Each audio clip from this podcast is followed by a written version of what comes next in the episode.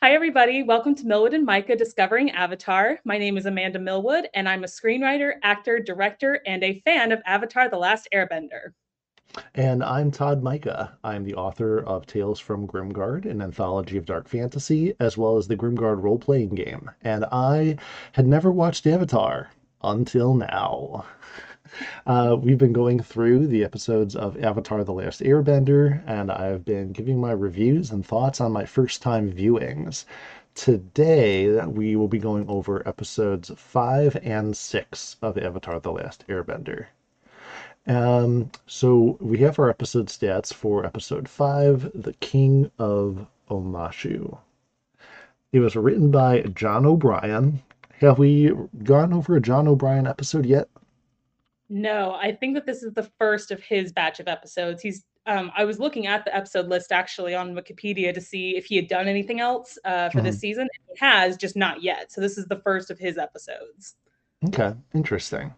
Well, it certainly was unique. It was unique from uh, a lot of the other episodes. Um, oh, yeah. It was directed by Anthony Lioi. I'm assuming it's pronounced. Leo, Leo, uh, yeah. that sounds better. Sorry. We'll, we'll, go with we'll go with Lioi. Uh, and it is uh, animated by DR Movie. The more now, anime of the two. yes, yes, yes. Um, I feel like we ran into a string of a string of these ones recently. Um, like it it's 50-50 really for the first season between JM Animation, which is the in my opinion, that is the like gold standard for Avatar. Like right. they they are the main animation studio. Um, but it is about 50-50 for the first season between them and DR movie, which is more as I, as we said in the previous episode, anime-esque, more stilted animation. The character models are off, which is weird, but mm-hmm. you know, it's not that it's bad animation. It just is different from the main what we're they. They they t- they take a lot of liberties away from it. Um, some of the key some of the key framing, um, yeah. you know, is is is pretty loose um, on the characters. So yeah, they do depart a lot from the character models. A little more simplification to it, but yeah. Mm-hmm. Uh, this episode aired March 18th, 2005, and the IMDb rating for King of Omashu is 8.1 out of 10 which honestly shocked me. Like when I looked that kind of shocks me too. Yeah, I was like, oh wow, that's pretty high. like especially considering like the you know the episodes that we've done thus far. Like that's one of the higher ranked ones, which is interesting. Yeah. So I I I was really the IMDb's. I'll repeat what I said in the first episode that uh I, I really feel like after this series became very famous and very well acclaimed, that just millions of fans flocked to IMDb and like looked at the reviews for some of the episodes that are kind of eh, and they were just like, "What? How dare they give this a seven out of ten? We need to, those are rookie numbers. We need to pump those numbers up." And they just like voted them up so that like no Avatar episodes under eight. Positively. so I don't know. True. Yeah. I mean, it it's very interesting, um, especially well, not going to get too far ahead, but the next episode, I was shocked by the rating, but we'll get to that when we get to it. Um, yeah. So, for our fun facts for the King of Omashu, we have number one, Bumi, as in King Bumi, uh, means earth in Malay, Indonesian, Tamil, and several Indian languages. So very apt name choice yeah, there. So so so if you are familiar with those languages, the instant that they were like "Bumi," you knew immediately. You're like, oh yeah. I, I... It's Earth King, yeah, of course. uh, Number two is that this is the first appearance of the Cabbage Man. Now, for you, Todd, like any Avatar fan knows about this poor cabbage merchant. this is a running joke in the series, so you will see a lot more of Cabbage Man. like, see, and I was very sad when the episode ended. That I'm like, oh no, Cabbage Man, because I was laughing every single time of the Cabbage Man joke, and then I was like, oh no, they're leaving. They're, they're leaving Omashu. Now we'll never see the Cabbage Man again. Oh, you will definitely see him again. uh, I'm calling. I'm calling it now. The Cabbage Man defeats Fire Lord. That, that that's it. Fire Lord is high. I would love that. Honestly, the five the five elements: earth, fire, water, air, and cabbage. I love it. Um, and I mentioned Avatar extras the last episode, I believe, um, where they're like little bubbles that show up when they were showing the um, the episodes on mm-hmm. Nickelodeon. Mm-hmm. They would have like these little extras that would come up in, on the screen, just little fun facts, little tidbits oh. about the show. Um, so Avatar Extras revealed that initially, I guess this is according to the creators, Bumi was supposed to have the body of a frail old man, with the idea being that you don't have to have muscles to be a great earthbender, but it was decided that he looked cooler with abs. So I mean, I get it. Like design is important, and like, yeah, he does look very cool, but uh, I think that uh, oh, go ahead.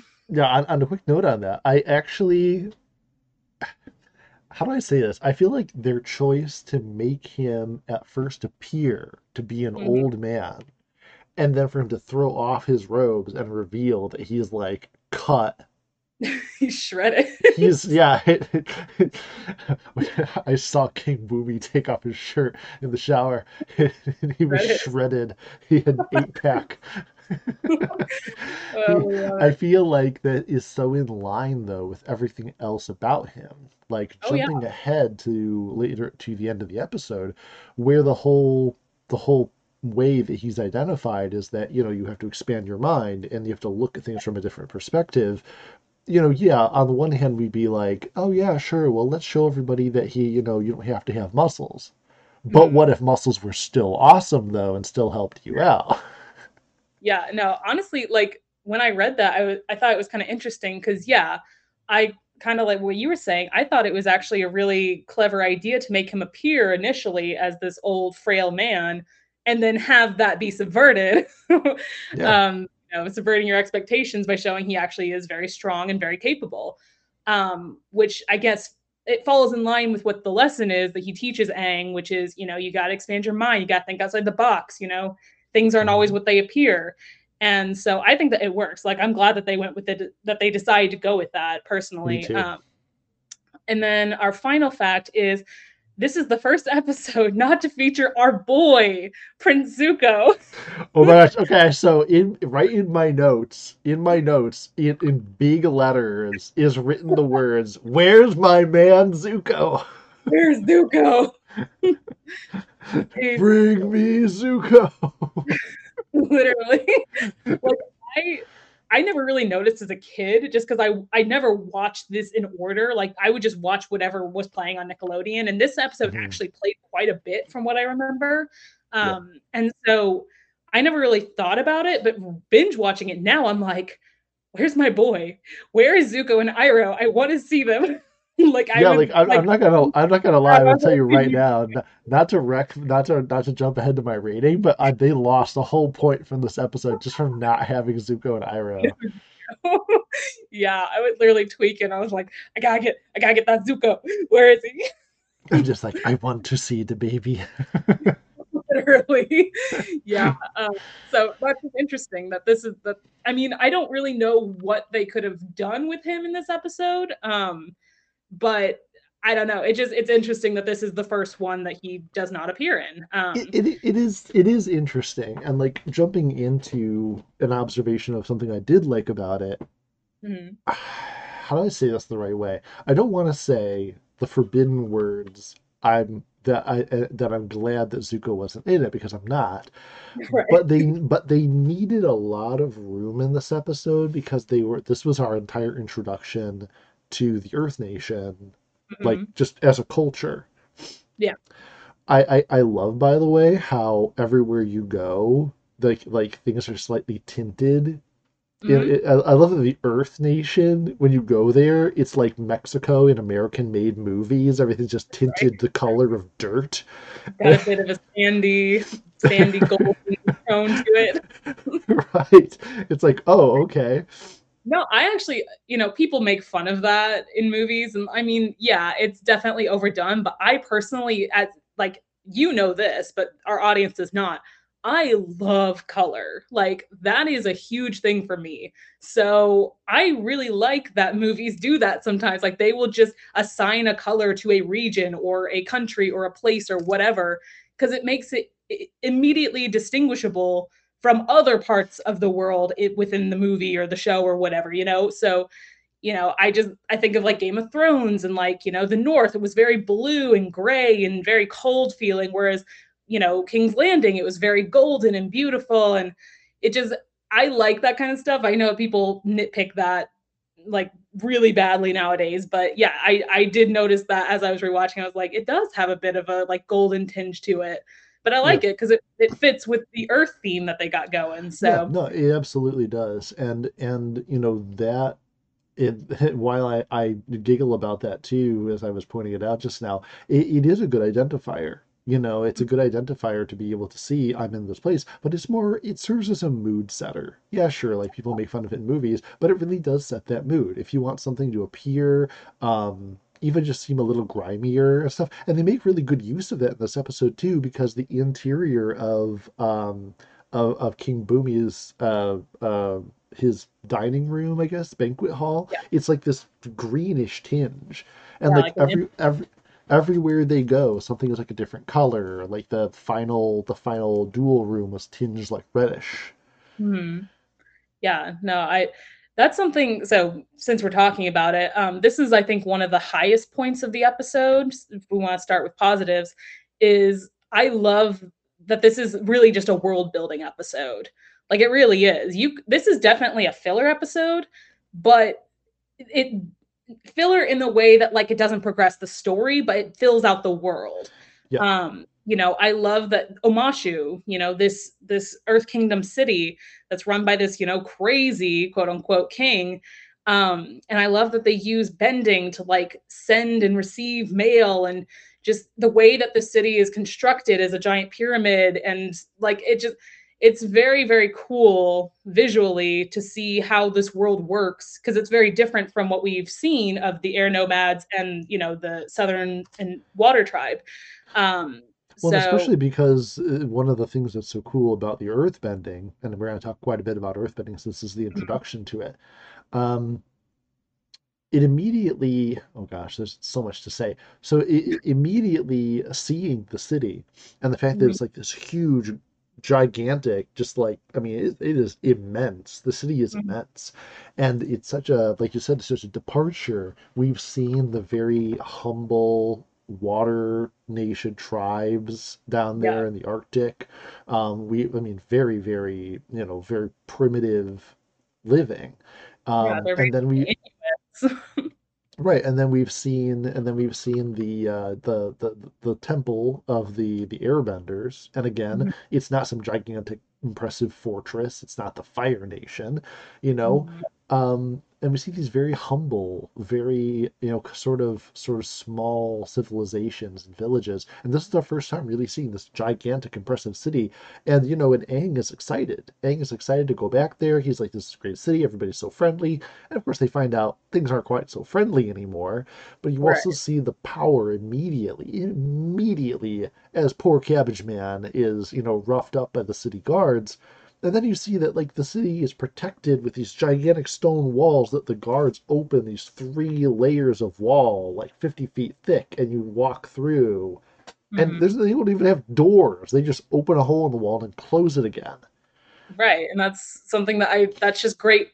A small little detail for world building is yeah there aren't any doors because they just use earth bending to right. open close their buildings and you know their towns and things like that. So it's it's really really cool um, and you know, not to again, we're gonna need to make like a count of like things that I spoil, quote unquote.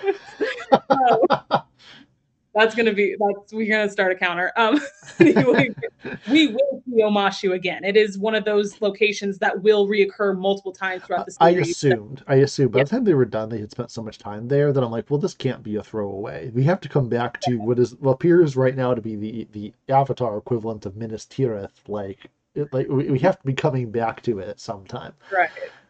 Um, but it also struck me the fact that they had built the entire city with earthbending, which is something you mm-hmm. can't do. Well, I mean, like you can't. It's debatable. Like you can build your stuff out of ice if you're using water bending, I guess. But you know what I mean? Like you're not building a stone structure out of it. Very clearly, not building skyscrapers out of ice down there in, in the the Water Nation. And right. and while you could use air, you're not building something out of air. these yeah. people could just wave their hands and conjure just a fortress and a city out of the earth. It's incredible. Yeah. And that's something that, you know, there's always this debate amongst Avatar fans of like, what is the most powerful bending? Like, which is the most powerful bending element?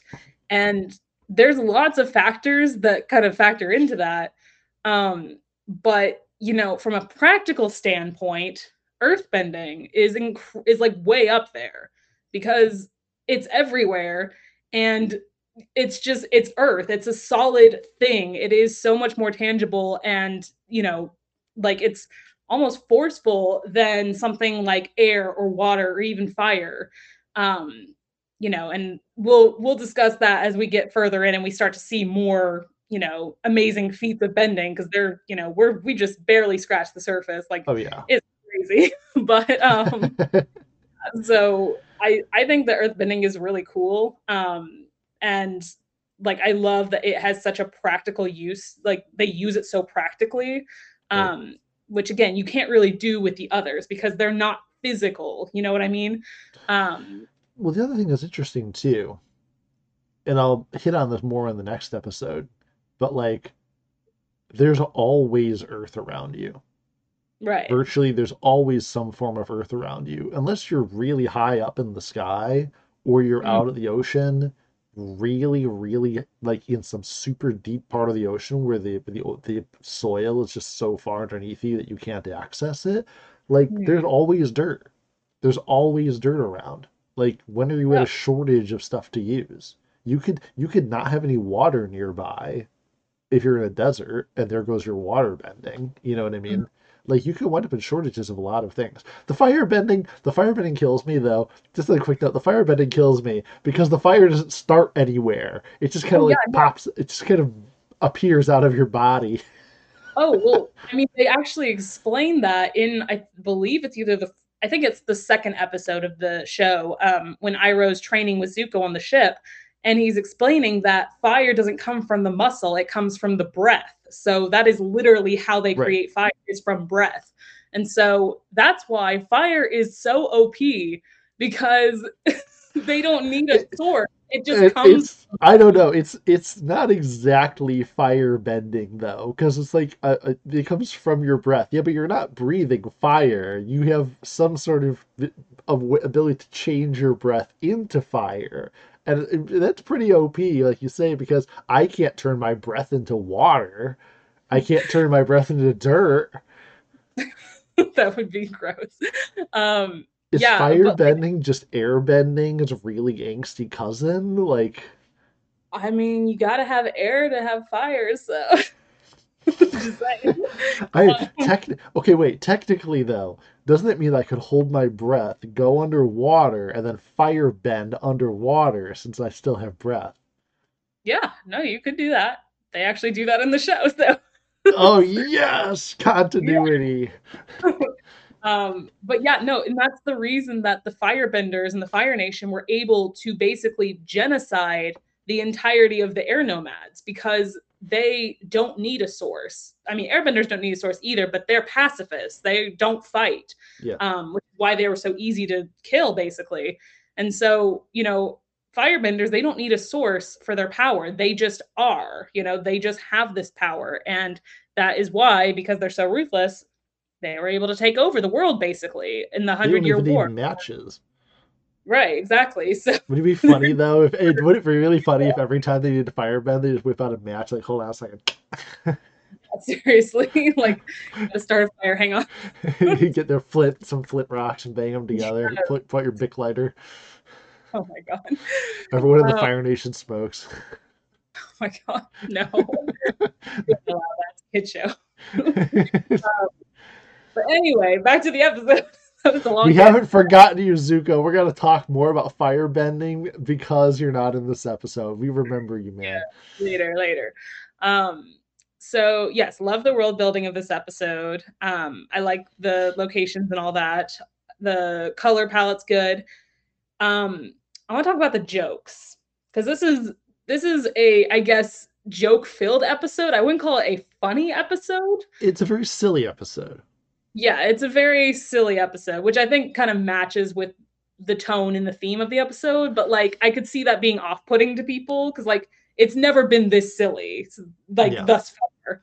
I know we're only what five episodes in, but like you know, it's just it's an interesting change of pace and tone. It's a shift. From- it's definitely a shift.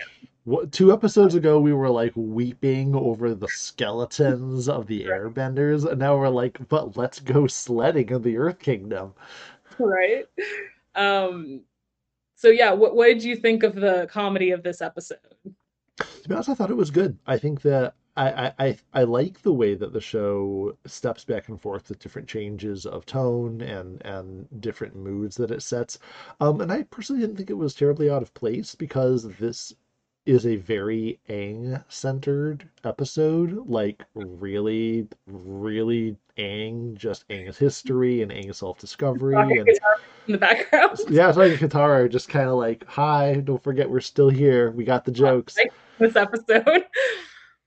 Uh, quick note though, I love how Katara is just like still worried about everybody's safety when they're about to go sledding. That's like all she cares about is that, that everybody's okay and safe. Oh yeah, you gotta love Mom Katara. yes, yeah, she was in mom mode for sure. Oh, yeah. Especially when she's all sassy the king. She's like, "You let us out of here right now, Mister." Pretty much. yes. Um, there were two jokes that I actually thought were pretty funny. Um, because like I said, there were quite a few jokes in the episode, but like only yeah. two really landed for me, and that was when it was in the very beginning of the episode when Aang is in his old man disguise and you know he comes up with this ridiculous like Pippin oh that was or whatever he says. That's hysterical. And Katara just goes with it, like completely unfazed. She just introduces herself. Galapagos, whatever she said. and I'm just like, yes, Katara is ride or die. I love it. Um, and and obviously the cabbage man, but that's that's a running. The part that killed me though was when they stopped Sokka on the way in, and they're just like, "Wait a minute!" And they're just like, he stops, just like, "What are they gonna do? Does he have to come up with a name too, or what?" And they're just like, "Your grandfather's carrying that bag by himself. Be a gentleman and p- hold it, carry it for him." yeah, frozen in the face. That was great. Um, I love that so many Sokka jokes are just basically like self-deprecating or like the universe just hates him. That's like a running but, but him. seriously though, we love Sokka. So so let's let me let me remind you that like I picked up on and and he does this all the time and I love this that his little yeah. remarks that he makes are apologetic at the end. Like mm. he doesn't just make like some mean comment and then just go on. He kind of apologizes about it, or he's like, "That was mean," or he's like, "Yeah, I had that coming." Yeah, exactly. um, and then the the other joke that I thought was it actually made me laugh out loud. I thought it was very funny because I forgot about this joke um, was when Bumi at the end of their dinner or whatever, he's like, "Take them to the chamber, whatever." The guard, like, what chamber the is that? chamber or the bad chamber? The one that used to be bad. Now we renovated it. I love jokes like that. I know people can say that they're just like repetitive or whatever, but I think they're hilarious. Like when you just have people bantering and saying basically the same thing over and over again. I think it's hilarious. I I I, I um, was hysterical. I thought it was like in, in the Lego movie, like right. Take them to the new chamber that was once bad. it's great. I that was very funny. Um, Bo- Bumi Bumi was an interesting character. Number one, I knew it was instantly Bumi from the second I laid eyes on him because I'm like, oh yeah, look, it's Bumi, and I couldn't believe that like Aang didn't instantly recognize him. Like halfway mm-hmm. through, I was literally like, it's Bumi, it's Bumi. Look at his yeah. eye, it's Bumi. Yeah, I think it might just be because he was acting so threatening towards him and like, you know, Aang's a 12-year-old, so he doesn't oh, like really Yeah. Yeah. You know. Like I can I can believe that he wouldn't recognize him, but like for us, obviously, even as a kid, I was like, that's his friend, right? like, yeah, yeah, obviously. Um, but uh yeah, but I I like Bumi. I know that he I feel like he gets better as we go along because, like I said, just like with Omashu, we do see him later in the series. Yeah. Um, and I think that this this reminds me so much of Yoda. Like he reminds me so much of Yoda yeah. of like yeah, kind of playing when he takes his robe off. Yep. yeah, flipping around with his lightsaber. Uh, but no, like when you when you look at Yoda when he's first introduced in Empire Strikes Back, like first of all, Luke has no. I was gonna say Zuko. Luke has no idea who Yoda is or like who he's supposed to be looking for. So Yoda right. that we know he's like not at all what he's expecting. He's expecting basically what you just said, you know, a rift, super powerful, you know, Jedi master with a lightsaber. That's not what he gets, you know. No. He gets this really weird, like just kind of not mentally there little green alien, and he's just like, I don't know what to do with this. Um, and that's kind of how the, he present, or that's kind of how Bumi is presented at first before he the big reveal. Um, it's just this like totally off his rocker, like senile old man. like, mm-hmm. but then you know, obviously, it's all just a, a front or a trick, and I kind of like that. Like, I like yeah, the deception. He's, not, he's revealed he's not a senile old man. He's the senile ripped man. right, exactly. Um, so yeah, I I like it, and I like his weird laugh and design, and just he's just a weird so, character. I really like him. So the thing that's also really cool that I'm gonna throw out here is that I loved watching him because he's like, I'm the most powerful earthbender. As soon as he said that, I'm like, all right, let's see it. Let's see the most powerful earthbender, if that's what he claims he is. Let's see all his tricks. Let's see everything you can do with it. And my man's Bumi did not disappoint. He came out swinging in the first round, and it was really, really cool. And what I think is cool about that is like you you get to see because the the the Earth um, nation is also a lot in the in the next episode in episode 6 mm-hmm.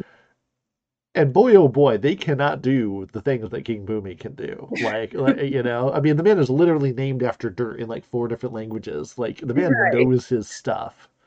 Yeah, and he's also 112 years old, so he is a full blown like like beyond master. Right. So. It's, it's it's like Yoda, like you're saying once again, he's like the master of this art because he's been adept at it for so many years. It it, right. it, it really and, and, the fact that he's you know does his Pilates certainly keeps him spry for fighting 12 year olds whippersnappers. he does not skip leg day. No, he definitely does not. But yeah, um, I I really like for the like it really dawned on me that this is the first time we see earthbending in action in the show, like outside of obviously the intro. Um and yeah, it's really impressive what he's like how he's able to manipulate the earth and like the moves that he does against Aang and just how creative it is with the, what he does with the earth. Um, you know, and that that's really cool to see and we see more of that down the line of course, but um, I think this is a really cool introduction to the element of Earth for the show, and right. you know, it's it's really cool. and with that, I give my rating on this episode. All right. So so so this episode gets because we've been praising it for so long. This episode reads for me a, a whopping 4.5 out of 10. wow. because I here is not expecting that because here here because here honestly is why. We've because we've been praising the the lore of the episode the world building and it's really really good. Mm-hmm. and the humor in the episode is a refreshing change and it's it's nice and i do appreciate it. And Bumi Bumi the battle against Bumi is amazing. But the episode is for me so incredibly disjointed and like they waste a half of the episode basically sledding around and i'm like okay this is really cool and everything but like we only have like 22 minutes guys. Come on i need some story. Right. it really the story the story arc of the episode and like you were saying it's mostly world building it's not story. When there's no story i feel like there's going to be a theme of like me throughout the series when the story stops happening, my interest goes like my investment gets like way down. I'm right. like, where's the story? Where's Zuko? No story, no Zuko. We have the jokes. You get a point. We have cool world building. You get another point. We have a cool fight against Bumi, You get another point. And then we get the introduction to, to really good, you know, earth bending and a great final final fight. But even his tests, like I get that they were just to subvert like you go in thinking it's one thing and it's something else, but the, the first two tests seemed really dumb to me. Right. I think that they were meant to be like it's supposed to be like playing into the old man just losing his mind, and I that's know, why. I know, and like in, in context they were, but like for, for with yeah. yeah, but for me it was just it was so just like okay, I know what's going on. I know the third test is gonna be a fight. Just stop it. Just go to just go to the end. I get what we're doing. Go past that. Never Yeah, show that. I, I no seriously, like like the good parts were really good, but there's so many parts of the episode that I'm just like, all right, can we just move on to the next good part? Like that I was just I was just bored. I was I was just bored. That's that's totally fair, honestly. I was kind of like I was expecting you to not care for this episode because I don't personally care for this episode, but I was not expecting a 4.5 out of 10. That's hilarious. I want to prove that my rating system can be brutal when the episodes don't match up because I've been giving like eights and nines. Like to you straight up gave a 9.5 on the last or not that last, but the third episode. I was I did. Yeah, I told you. Subverting expectations, just like Bumi. I learned. um I wouldn't give it that low. I would maybe give it like a this rating is these ratings are not going to mean anything by the end of this podcast whatever. Um maybe like a 5.5 or at the most a 6 but I'll, I'll stay with 5.5 i think that the world building and the fact that we will see these characters in this place again makes it important enough to like watch it but not there's no need to like rewatch it you know Yeah, I'm sure in hindsight, the episode being establishing for something that you get to see and experience a lot more later on probably makes it more important looking back. But like as a first time viewer, I'm just like, well, that was good. I guess we'll never see this place again. If not, if not for my friend Amanda here to let me know, we'll see all these places and people again. yes um so Well, with Yeah. that interesting uh, discussion, let's move on to the next episode. You want to give us our stats? Yes, yes. So this is episode six, Imprisoned. Uh, it's written by Matthew Hubbard and it's directed by Dave Filoni. I was going to ask you, is the combo of Matthew Hubbard and Dave Filoni, did they write and direct the any of either any of these episodes so far? This combo? No, no. Dave Filoni only did the first two episodes, directed the only first two episodes, I believe, so far. Mhm. Um, and I, if I remember correctly, those were written by Michael Dante DiMartino and Bryan Konietzko, the creators. Oh, Um, right, right. They was written So this is the first Okay. time that Matthew and Dave have teamed up. I don't know if they do later in in down the line, but yeah. If it's any indication of how much I like the episode, I just asked if the writers and directors were the same as the as the, the show opener. So Right. uh, it is animated by JM Animation. So we're we're uh, getting Very some pretty. of the, the high quality, pretty, really pretty animation. Love it. Which is yes, it is beautifully animated. This episode was visually really really cool. Um, Mhm. I mean, even just some of the concepts on it. I mean, I'm just take a second just to say that the like Mhm. the Fire Nation like mining outpost like base out there in the ocean is so cool. Probably the coolest location that I've seen in the series so far. A random ass mining co-location. I You're thought like, it was re- well. I thought it was so cool because the fire. Well, okay, because the Fire Nation also on top of it, it's this entirely man-made constructed thing. Okay, Mhm. so like, let me take for a second. Like Omashu was like a big example of look with the look what the the Earth Nation can create, and with their Earth bending, they can raise a city just out of nowhere. And I'm like, yeah, you know what none of the other benders can do? Forge ore with fire into metal. Which Mhm. it, it dawned on me entirely. I'm like, well, of course they have a fleet of metal warships out there. Mind blown. Because they yeah, have the power. Like they, they have metallurgy. They are literally more technologically advanced than any of the other, like in the traditional sense. I mean, the earthbenders do amazing stuff with their earthbending. Look at the mail system. Look at the roller coaster system. But but like the Fire Nation has all this industry because they have fire. And like it's such a simple concept, but I'm just like, whoa. But so I thought their whole like base out in the middle of the ocean built and remember what I said last time, in order for the earthbenders to not be effective, you have to be so high above the ocean floor. This thing is on gigantic metal stilts, so mm-hmm. high up from the ocean floor. And I'm just like, how do they build this? This is amazing. world building is great. I was so impressed by the Fire Nation. I'm just like, you guys got this locked down. You're gonna win. Your Team Fire Nation. team Team Fire Nation. oh my god, we haven't even got through the stats yet. no, I actually I do. Oh, great job, JM Animation, on making the cool Fire Nation base look amazing. Yeah, there you go. Bring it back around. Here we are now with the context. Great job, guys. Uh, this episode aired on March 25th, 2005, and the IMDb rating of episode 6 Imprisoned is 7.8 out of 10. Bullshit. because it's so low compared to the last one. I'm like, that is this. Okay, I'm just gonna go ahead and skip ahead to my general thoughts because this is my favorite episode of the yeah, show thus far. The outrage, the I outrage. it burst. The outrage burst out like Bumi's abs from underneath his robe. Literally, I'm like when I saw that, I was like disres the absolute disrespect. Like literally, this is my favorite episode thus far that we've covered, and I couldn't believe that it's like I think the lowest rated that we've got that we've gone over, and I'm like, are you kidding me? It's still a high rating in general, but like. How is this higher than the last episode or sorry lower than the last episode i don't mm-hmm. understand it, it, it, doesn't make any sense. It defies all logic. Yeah. So anyway, we'll get more into it. But first, we uh, apparently, apparently, the some people online noted the absence of Prince Zuko and Uncle Iroh in the previous episode, and I think they're anti-Fire Nation extremists, and they bumped up the rating unfairly. That's got to be the only reason. Take us away with some fun facts about this one.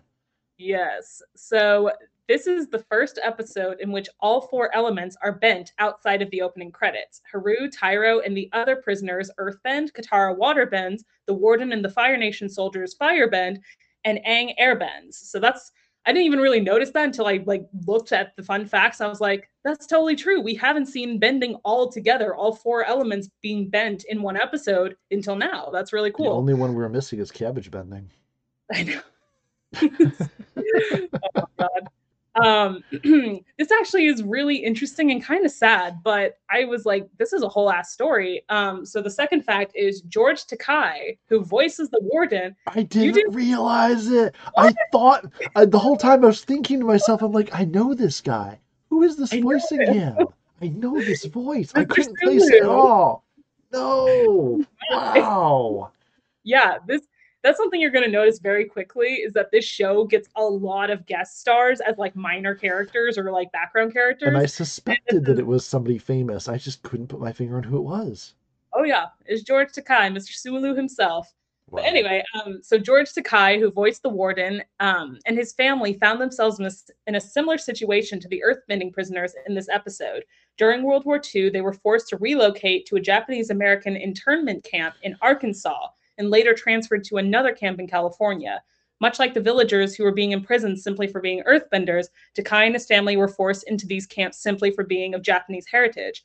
That is so tragic, but kind of crazy that that like coincides so closely to like the story. Like I yeah. thought that was very fascinating, and I did not know that about George Takei. Like I really all I know about him is that he's Mr. Sulu, and that's about it.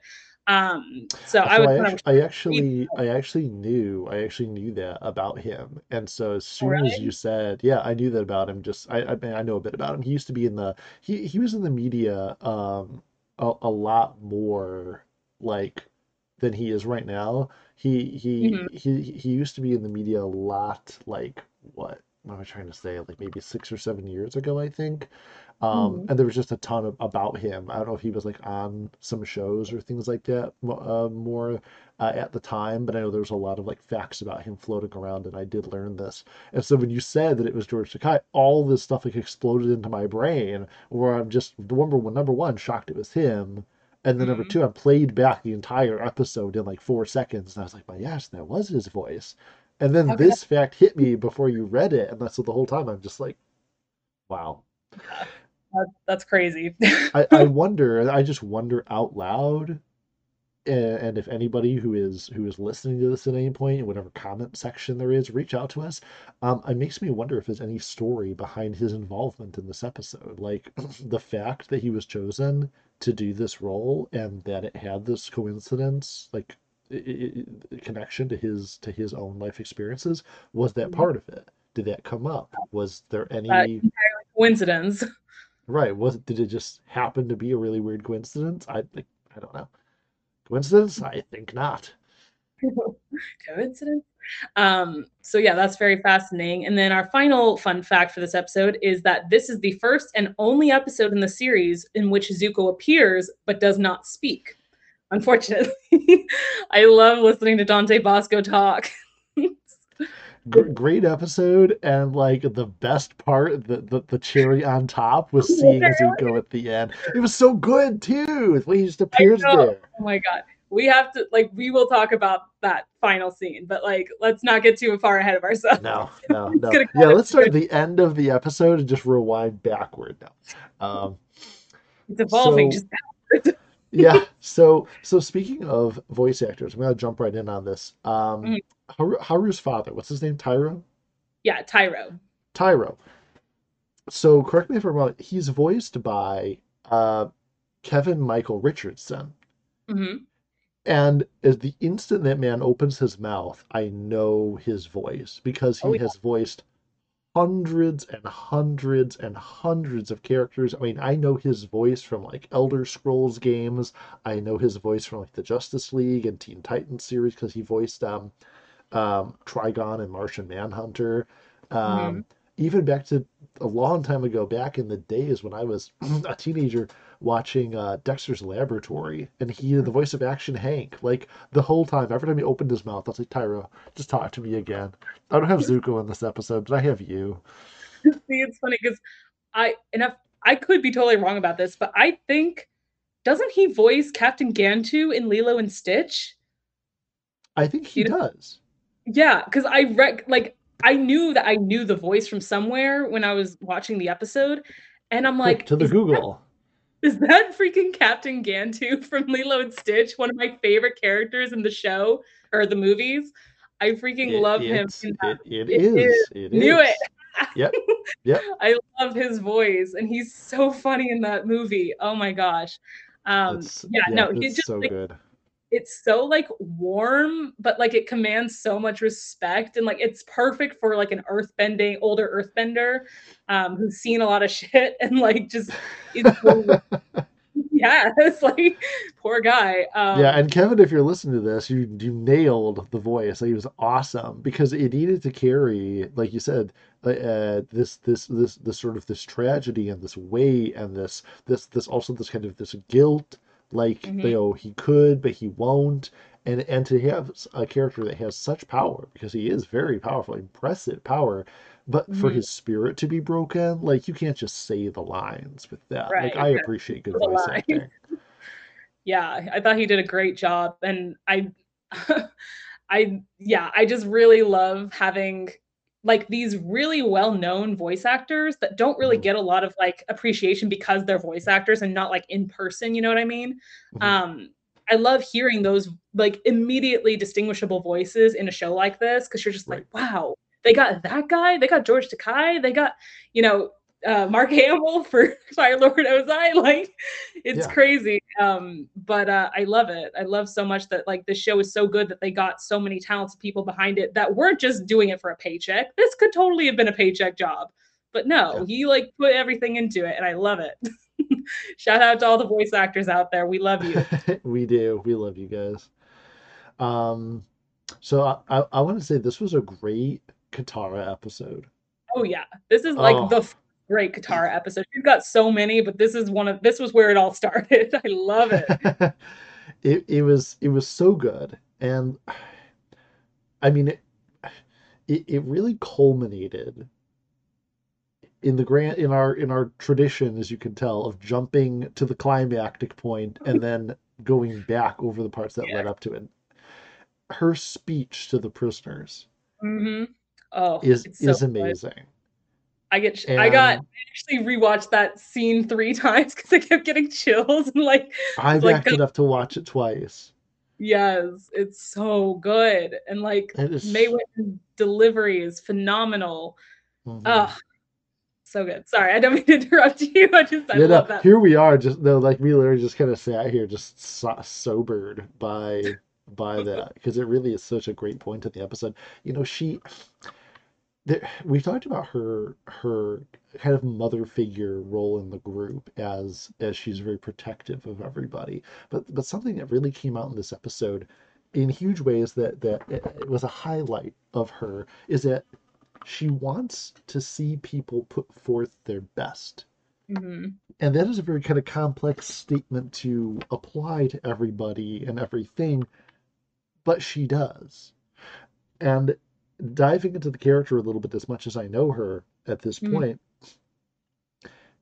you know, she really struggles with her own abilities and she really doesn't feel confident in her own skills, but we see her working at them. Like one of the things I keep flashing back to whenever I think of Katara is back in um, what was the was it the fourth episode where uh, Aang was trying to make her jealous? The yes, that's the, the fourth episode, right? Right, right, right. Um, where she's while he pops in, being like, "Hey, I'm going to go ride the giant sea dragon thing." She's there practicing her water bending with the water in the pot, and I'm just like, I love that. I love how she's just in her spare time. She's just practicing her water bending. She's just practicing mm-hmm. her water bending, but she doesn't do it out in the open. She's right. not like Sokka who goes and bangs on the door of the dojo and is like, "Hey, I'm going to show you what a great warrior I am." And she's right. she's not like Aang who's like, "I want to go up there really fast. Let me just use my air bending like it's a function of my body." like mm-hmm. to do everyday things. Hey, I want that cup over there, gust of wind, blow it into my hand. Like he uses right. it super casually. But she just like practices in the quiet moments between moments when she's alone and just I, I think it's great that she pushes herself very privately, but then she also kind of has that like, let me take this person aside and give them a quiet moment and motivate them. And mm-hmm. and she's like, you know, Haru, you can go, you can help these people and you know until she of course hears from Haru's mother why it is that that she doesn't want him to do it. Right. But but like Katara just so wants to motivate people, I think the same way that she finds motivation. Mm-hmm. You know, she sees people pressured to, to with the weight of responsibility the Sokka has to be a great warrior because everyone's depending on him and back at the village, or the Aang has to become the, the avatar and master all the elements because the world is counting on him. Mm-hmm. And she's like, just more or less has this personal conviction. Nobody is pressuring her at all. Right. She's pressuring her. And so when she addresses people's motivations, she doesn't do it from the, but the world is counting on you. You have to do it. She's like, mm-hmm. I believe in you. It's just yeah, is amazing. I love her. Um, yeah, no, I, I totally agree. And like, like one of the things that's kind of synonymous with Katara as a character throughout the entire series is that she is the hopeful one.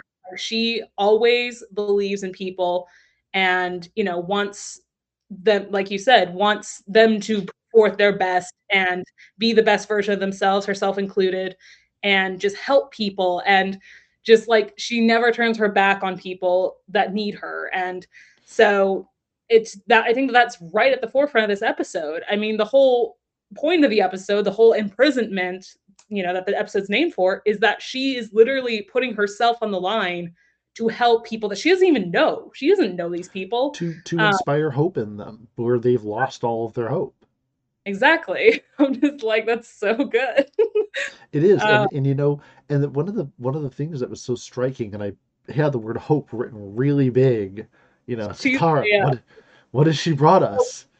Yes. exactly. yes. It's uh, it's it's that she comes from. We talked about it earlier it, about the last episode, but you know, she comes from a very humble little village. Mm-hmm in a land where, and I, I there is very little more for her people to subsist on and survive on besides mm. hope. Right. If there's anything that Katara knows how to grow out of nothing, it's hope because that for the most part that's all her people has to get themselves by and wake up in the morning and keep doing what they're doing. Right. They're, they're kind of in a bad spot down there. Down there. It's not it's not ideal living, that's for sure. No. And so it's amazing that like, you know, she is so good at generating that for the people around her because they need it that that's what she brings forward now to to the prisoners when mm-hmm. the, the when they're taken and they're by the way, real quick, uh, this does not go go in my notes. This is just totally off the top of my head. Remembering Sokka's whole plan to use the vent to lift the boulder so it looked like she's earthbending. My man's is a genius. Yeah, and, no, you really... and and yes, Aang, the definition of genius has changed in the last hundred years. It has. Look it up in the dictionary. It's Sokka. Sokka. He's Sokka's so smart. He is. I love him so much. Like that's his defining thing is yeah, he's the brains of the group. Like he likes to think he's the leader, but really he's the brains. And yeah. like that's his superpower. He doesn't bend, but he is able to use his brain in ways that benders can't because he has to think outside the box and like, you know, get right. on their level in different ways. And is just yeah, that since we're talking about that scene in particular, that is one of the funniest jokes in this entire show. when, you know, boulders just, up there the, the, the lemur is earth bending. stupid. I, I, loved it. I oh my god! It. I literally had to pause it because I was laughing so hard. Same. And we talked about. we talked about that's the humor that I like the best in the show is those moments when like something yeah. is serious and then the humor just comes out of Right, it just comes out of nowhere. They're in the middle of this tense situation, like it's got to work, and the fire and the Fire Nation soldiers see them, and they're just like, "That leader, it's earthbending." no, it's the girl. and yeah. then they just go, oh. embarrassed. oh right, I love it. It not only is it hilarious, and it's just like just perfect situational comedy, but I love that it almost in a way humanizes the Fire Nation soldiers. Stop reading my mind. I was that was my very next thing I was going to say too. yes, we're on the, the force connecting. Now, everybody, th- this is why this is why we are doing this podcast together. Why has why has the force connected us like this? oh goodness, yeah. So what, what were you going to say about that? Uh, no, this is the very same thing that it would be very easy for you know anime bad guys. They're just like the the the stormtroopers, these like emotionless, thoughtless, mm-hmm. just they're there as as fodder in in in combat. They're there as the symbol, the faceless, emotionless symbol of the Fire Nation. No, they're hilarious. Yeah, no, and they have so much personality, and I think that's because they use a lot i don't know if you've noticed thus far but a lot of the background characters like the characters that have will have like one or two lines most of them are voiced by Bradley D. Baker. And you can almost hear the clones in the voices because you know he uses different voices for clones. And I'm just like, right. is that fives? like he's so good, but he adds so much personality to these like who could have just been nameless, you know, soldiers, like you said, stormtroopers, but he adds so much like hilarity and like personality that like you almost feel kind of bad for them. You're like, wow, that was a really stupid mistake to make, dude. um, yeah, I love no, that. No, and this, you know, it reminded all... me of it. It reminded me a bit of that that scene from the season finale of episode one or uh, of season one of The Mandalorian, where the mm-hmm. biker scouts are sitting there oh, yeah. and they're just talking amongst each other, and they're. Yes, punch Baby Yoda. yes, it's that. Is that yeah. there's that moment where it humanizes them a little bit, and we almost start to connect a little bit with them. And of course, for people who haven't seen that episode of The Mandalorian, we won't spoil what happens. But yeah, we we don't we don't know much more about them after that. Yeah, but yeah, no, I love that. And you know, since I told you guys, if you don't like Star Wars, I would click away now. um, but like that's one of the things. Like, love them or hate them, I love that, especially in the Force Awakens they give the stormtroopers actual personalities. Like some of the most iconic scenes from The Force Awakens are the stormtroopers' reactions to the craziness that happens, you know, with mm-hmm. Kylo Ren. Like, I love that. Or like with them when they have Rey captured, like that to me, like I love humanizing background characters. It mm-hmm. just makes it so much more immersive and like funny sometimes and sometimes heartbreaking. Like so I love that this show does that. Like it's not afraid to make, you know, the bad guys look like idiots or like even, mm. you know, likable, you know. Um, so it just adds a whole another layer of dimension because they could just be evil, you know, anime villains or stormtroopers that have no personality, but they don't do right. that, and I appreciate it. no, it, it is.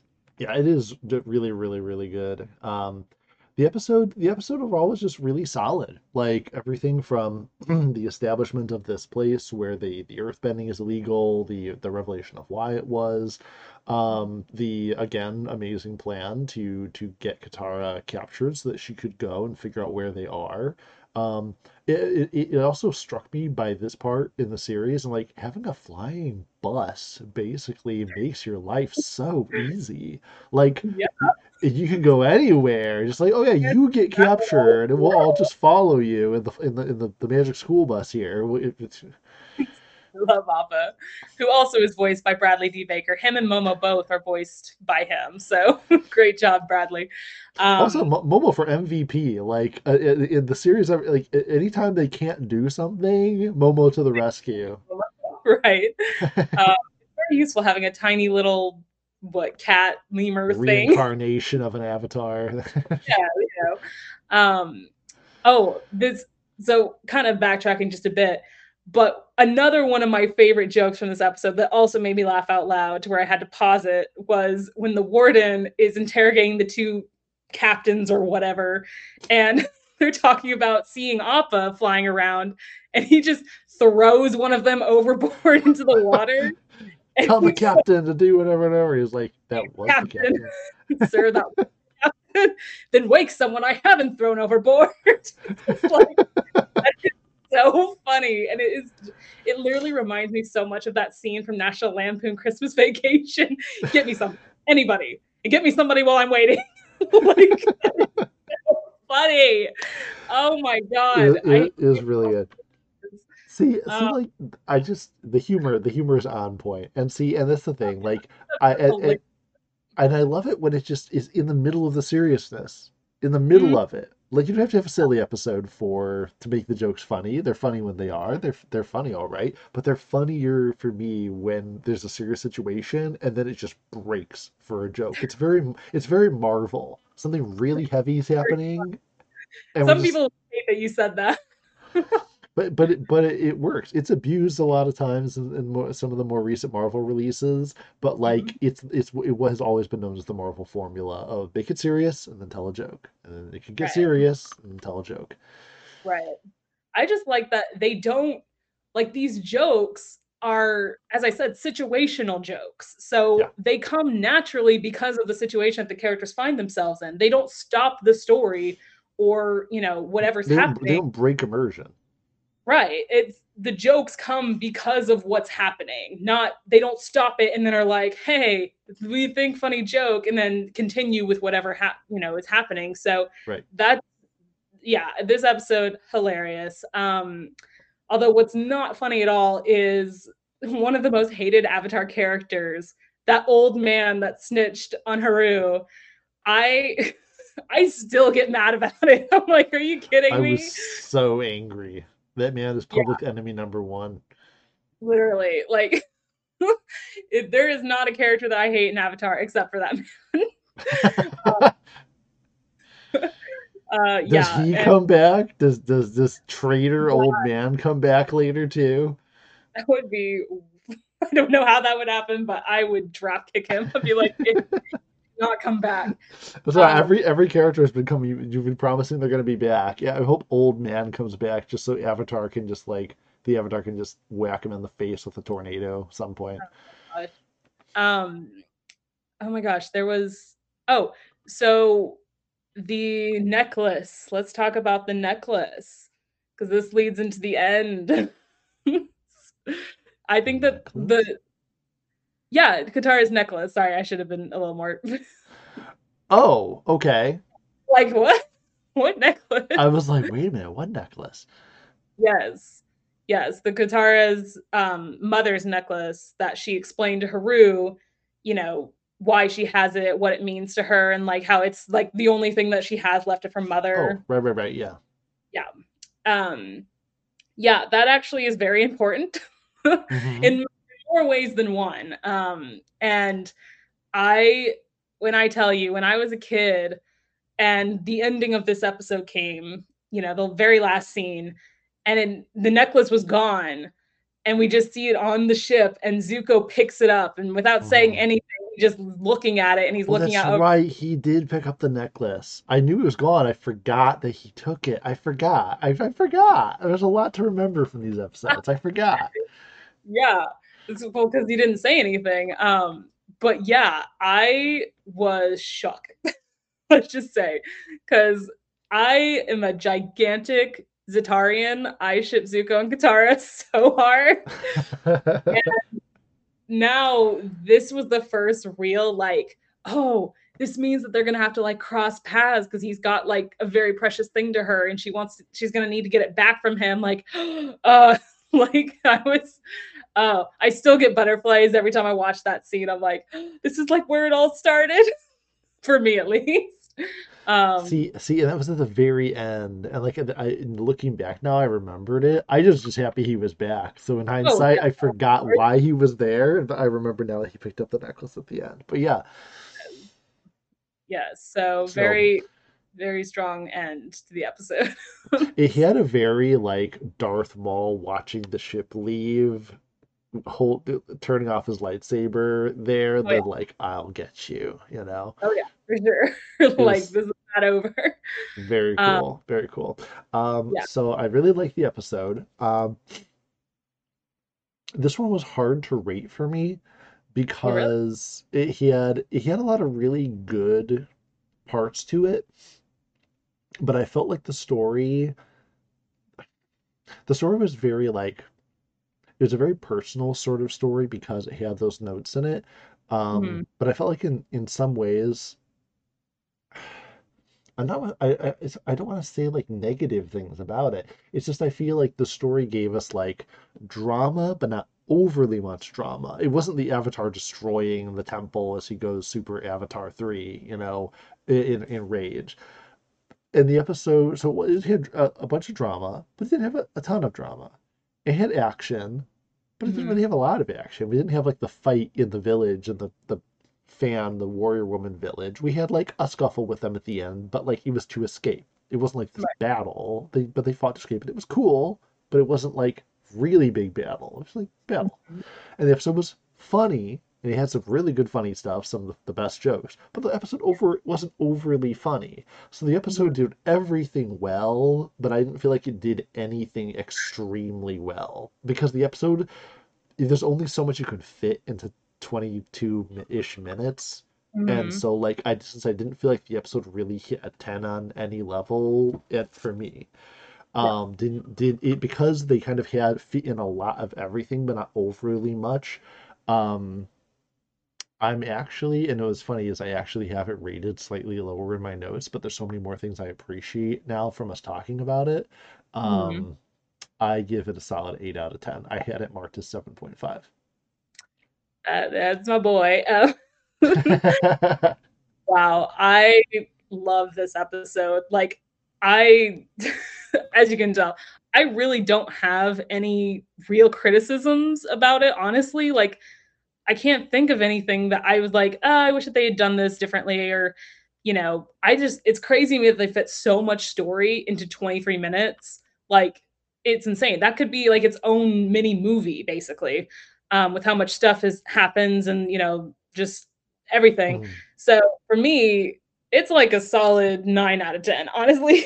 like nice. um I really love it. I love the animation. I love that we get this beautiful, um, you know, colors and this cool bending, and that ending hook with Zuko finding the necklace, which becomes very important later. Like just me knowing that, mm-hmm. I think that it's so solid, and you know, it's directed well. Dave Filoni, you know, um, trying to think. Oh, right, Matthew Hubbard. There we go. Um, yeah, I love this episode. Like I said, it's my favorite thus far. Um, like I said, we only go up from here, so it's very. but um, yeah, I, I really loved it. So I'm glad that you you know raised your ranking a little bit because. Yeah, yeah, no, and, and that's one of the things I love about discussing the episodes with you is that there's so many more things that get illuminated out of it, whether it's something out of the fun facts or or whatever it is, you know, um, or just things that you say you appreciate that I don't really realize, and then I through you appreciate something that I'm like, yeah, that was really good.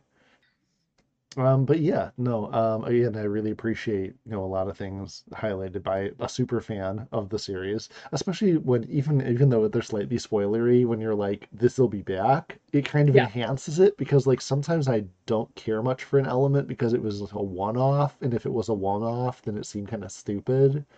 Right. But like hearing that it will be back, it's like, oh, I actually like it better now because it seemed really dumb to have that as just something we see and it's really cool and we never see it again. So, you know, I am happy to hear a lot of the stuff is is in fact world building. Oh yeah, here's just a general rule and I mean, I'm sure you picked on, up on it now, but um general rule of watching Avatar for the first time, damn near everything you see will come back in some way shape or form. multiple times. So, like what may seem like a one-off or just like a little adventure whatever and that will never be talked about or discussed again, I guarantee it will. so they the tight knit storytelling of like I said, what seems like it wouldn't be important coming back later with great importance is so good. And that's why when you're binge watching it really rewards you. You're like, I actually remember that from that other episode. Like, oh my God, it's back. This character's back or this place. And it's yeah, it's it's really, really cool to see it all like it's all coming together. well, and see, and I think that further kind of nails in the point that we made, which I believe we made in the first episode of this podcast, that you know we we're kind of shying away from the word filler because mm-hmm. some of these things they're not just one-off things that never show up again. That's just there to have a fun romp on some new place and do something cool and have an right. adventure of the week that has no significance because all these returning elements have significance. So they're not really filler; they're just instruction and world building, even if they do get four and a half out of ten ratings. yeah. Totally fair. right. Um, yeah, no, but with that, uh, no, uh, episodes uh, five and six were really good. Uh, I can't wait to see what the series uh, holds in store. That's all for today. To all of our listeners, thank you so much for tuning in. We'd love to hear your thoughts on this episode, so feel free to leave a review or comment, follow the podcast, give us a good rating, and all that good stuff.